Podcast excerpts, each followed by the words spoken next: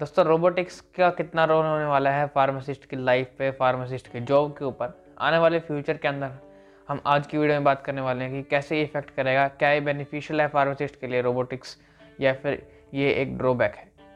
तो चलिए दोस्तों, शुरुआत करते हैं सबसे पहले रोबोटिक्स के बारे में। दोस्तों, यहाँ पर ये कोई नया कंसेप्ट नहीं है कि रोबोटिक्स फार्मासिस्ट के अंडर आएगी या फार्मेसी के साथ इंटीग्रल पार्ट होगा। ये पहले से ही इसके ऊपर काफ़ी सारा काम किया जा चुका है और यहाँ पर ऑस्ट्रेलिया और काफ़ी सारी दूसरी कंट्रीज़ ने ऐसे बहुत सारे रोबोट्स तैयार कर लिए हैं जो कि ड्रग्स को प्रोड्यूस कर रहे हैं और फार्मासिस्ट के साथ काम कर रहे हैं। लेकिन दोस्तों, यहाँ पर काफ़ी ज़्यादा मिथ भी है कि रोबोट्स अगर आ जाएँगे तो फार्मासिस्ट की जॉब चली जाएगी। दोस्तों पूरी तरह से सही बात नहीं है। इसके पीछे काफ़ी डिटेल में हमें जानना होगा कि ये पूरा प्रोसीजर क्या होने वाला है। तो सबसे पहले मैं आपको बताता हूँ कि ये गलत बात भी नहीं है कि फार्मासिस्ट की जॉब चली जाएगी। कुछ हद तक ये पॉसिबल भी हो सकता है, लेकिन हमें यहाँ पर पूरी नॉलेज होना बहुत ज़रूरी है। और इस वीडियो को आप एंड तक ज़रूर देखना ताकि आपको इससे हमें पूरी नॉलेज मिल सके, आपको कोई भी पॉइंट वीक ना रहे इस चीज़ को लेकर कि रोबोटिक्स का क्या रोल होने वाला है फार्मासिस्ट की लाइफ में। दोस्तों, सबसे पहले बात करते हैं यहाँ पर एडवांटेजेस की। यहाँ पर सीधा एडवांटेजेस आती हैं, बहुत सारी एडवांटेजेस हैं। अगर रोबोटिक्स हमारे फ़ील्ड के अंदर काम करती है, हमारे साथ रोबोट्स काम करेंगे तो फार्मासिस्ट को इससे हेल्प क्या मिलेगी? दोस्तों, सबसे बड़ी हेल्प ये होने वाली है कि जो हमारा वर्कलोड है वो काफ़ी ज़्यादा कम हो जाएगा। फार्मासिस्ट के लिए ईजी हो जाएगा सब कुछ करना। दोस्तों, सबसे पहले बात करते हैं, यहाँ पर बेनिफिट्स क्या होने वाले हैं। तो बेनिफिट्स के अंदर पहली चीज़ आती है कि यहाँ पर कॉस्ट रिडक्शन कॉस्ट बहुत ज़्यादा रिड्यूस हो जाएगी। और दूसरी चीज़ आती है कि यहाँ पर जो मेडिकेशन एरर है, वो मेडिकेशन एरर बहुत ज़्यादा कम हो जाएगा। और जो पेशेंट की सेफ्टी है, वो बहुत ज़्यादा इंक्रीज़ हो जाएगी। यहाँ पर पेशेंट की सेफ्टी के लिए हमें कोई कंसर्न नहीं होगा। यहाँ पर जो रोबोट्स हैं वो कोई चीज़ आप गलत कर ही नहीं सकते, अगर हम उनको जिस हिसाब से हम उनको बताएँगे तो रोबोट उस हिसाब से काम करेंगे। तो यहाँ पर ये भी बहुत ज़्यादा रोल होता है कि रोबोट्स हमारी जो एरर है उसको कम कर देंगे, जो प्रोसीजन और एक्यूरेसी है उसको काफ़ी ज़्यादा इंक्रीज़ कर देंगे, जिससे हमारी फार्मासिस्ट के रोल में हमें हेल्प मिलेगी रोबोट से। लेकिन यहाँ पर इसके एडवांटेजेस के अलावा डिसएडवांटेजेस भी हैं। हमें दोनों ही तरफ़ को कॉपी करना होगा, हमें दोनों ही तरफ़ देखना होगा कि दोनों ही फ़ील्ड एडवांटेजेस और डिसएडवांटेजेस दोनों ही इंपॉर्टेंट हो जाती हैं। कहीं पर सिर्फ़ एडवांटेजेस बताते हैं, कहीं पर सिर्फ़ डिसएडवांटेजेस बता रहे हैं, लेकिन यहाँ पर दोनों जानने हमारे लिए बहुत ज़रूरी है। तो दोस्तों डिसएडवांटेजेस के अंदर यहाँ पर सबसे बड़ी डिसएडवांटेज आती है कि प्रिस्क्रिप्शन अगर गलत लिखी गई है किसी डॉक्टर से तो रोबोट उसे ठीक नहीं कर पाएगा, क्योंकि रोबोट का काम है, अगर आपके पास प्रिस्क्रिप्शन आई, हमने प्रिस्क्रिप्शन पढ़ी प्रिस्क्रिप्शन पढ़ के हमने उसको मेडिसिन मेडिकेशन दे दी। तो यहाँ पर डिस्पेंस करने का काम है, इसमें काफ़ी ज़्यादा एरर आएगा। अगर प्रिस्क्रिप्शन गलत है तो रोबोट का पूरा एरर आ जाएगा और यहाँ पर जो पेशेंट की हेल्थ है, उसके ऊपर काफ़ी ज़्यादा इफ़ेक्ट पड़ सकता है। तो यहाँ पर ये फार्मासिस्ट का रोल बनता है, अगर यहाँ पर फार्मासिस्ट है तो वो देख लेगा कि अगर दो ड्रग दिए जा रहे हैं या फिर काफ़ी सारे ड्रग दिए जा रहे हैं या फिर ये ड्रग है।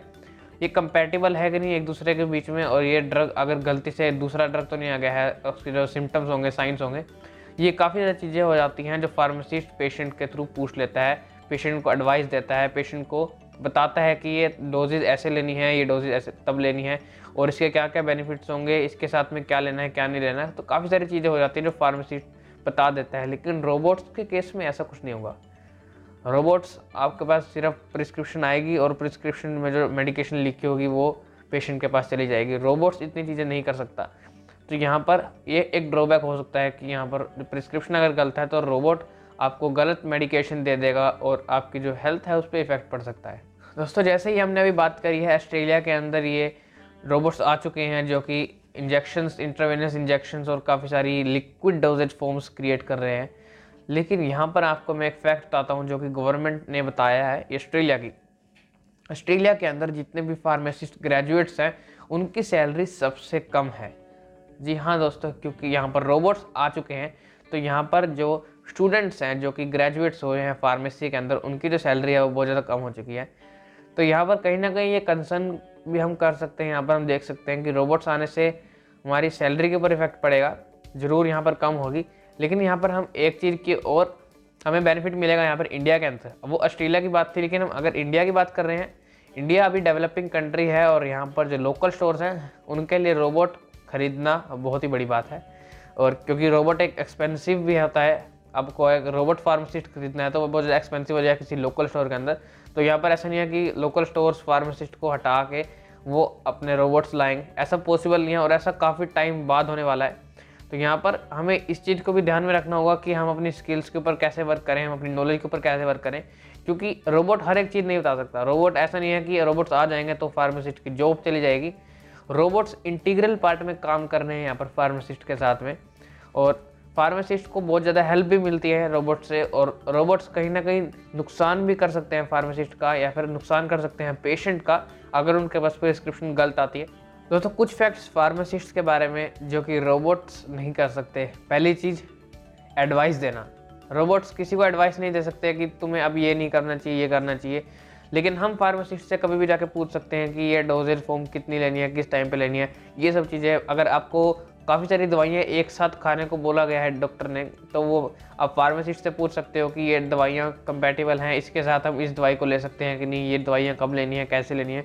ये सब फार्मासिस्ट बता सकता है, लेकिन रोबोट्स कुछ नहीं कर सकते इस मामले में। तो यहाँ पर रोबोट्स के काफ़ी सारे ड्रॉबैक्स आते हैं फार्मासिस्ट के साथ अगर अगर रिप्लेस करते हैं हम रोबोट्स को तो ये पॉसिबल नहीं होगा, क्योंकि फार्मासिस्ट का अपना ही बहुत बड़ा रोल हेल्थ केयर सेक्टर के अंदर फार्मासिस्ट का होना फार्मासिस्ट की नॉलेज है क्लिनिकल नॉलेज उसको रोबोट्स बीट नहीं कर सकते। यहाँ पर हमें काफ़ी सारी चीज़ें देखनी होती हैं कि यहाँ पर हम एडवाइस दे पाएँ इनकम्पैटिबिलिटी देख पाएँ और ड्रग्स के बीच में प्रिस्क्रिप्शन के बीच में हम प्रिस्क्रिप्शन को चेंज कर पाएँ ड्रग्स को हम बता पाएँ कि ये ड्रग इनकम्पैटिबल हैं। क्योंकि यहाँ पर जो प्रिस्क्राइबर होता है डॉक्टर होते हैं, वो इंटेंशनली नॉन इंटेंशनली कई बार काफ़ी सारी प्रिस्क्रिप्शन में ऐसे ड्रग्स लिख देते हैं जो कि इनकम्पैटिबल होते हैं एक दूसरे के साथ। तो यहाँ पर फार्मासिस्ट का ये रोल होता है कि वो हमें बता सकता है कि ये ड्रग की जगह आपको ये ड्रग लेना चाहिए या फिर वो प्रिस्क्रिप्शन को रिन्यू करवा सकते हैं। तो ऐसी कई सारी चीज़ें होती हैं जो हम फार्मासिस्ट से होप कर सकते हैं कि वो हमारे साथ ठीक करेंगे, लेकिन रोबोट से हम होप नहीं कर सकते। वो हमारी प्रिस्क्रिप्शन में देखेगा कि ये गलत आ गई है और ये सही आ गई है। दोस्तों, हमें फार्मासिस्ट की आगे ट्रेनिंग होनी चाहिए कि वो रोबोट्स के साथ हम कैसे काम करें, रोबोट्स हमारे लिए कैसे बेनिफिशियल होंगे और रोबोट्स के साथ एक ट्रेनिंग होनी चाहिए फार्मासिस्ट की, जिससे फार्मेसी एक बहुत बड़ी पावर मिल जाएगी फार्मेसी को, रोबोट्स की, और हम साथ में डेवलप कर पाएँगे अपनी फ़ील्ड को। लेकिन अगर हम सिर्फ़ रोबोट्स की तरफ़ देखें रोबोट्स ही डेवलप कर लेंगे तो ऐसा ही पॉसिबल नहीं है।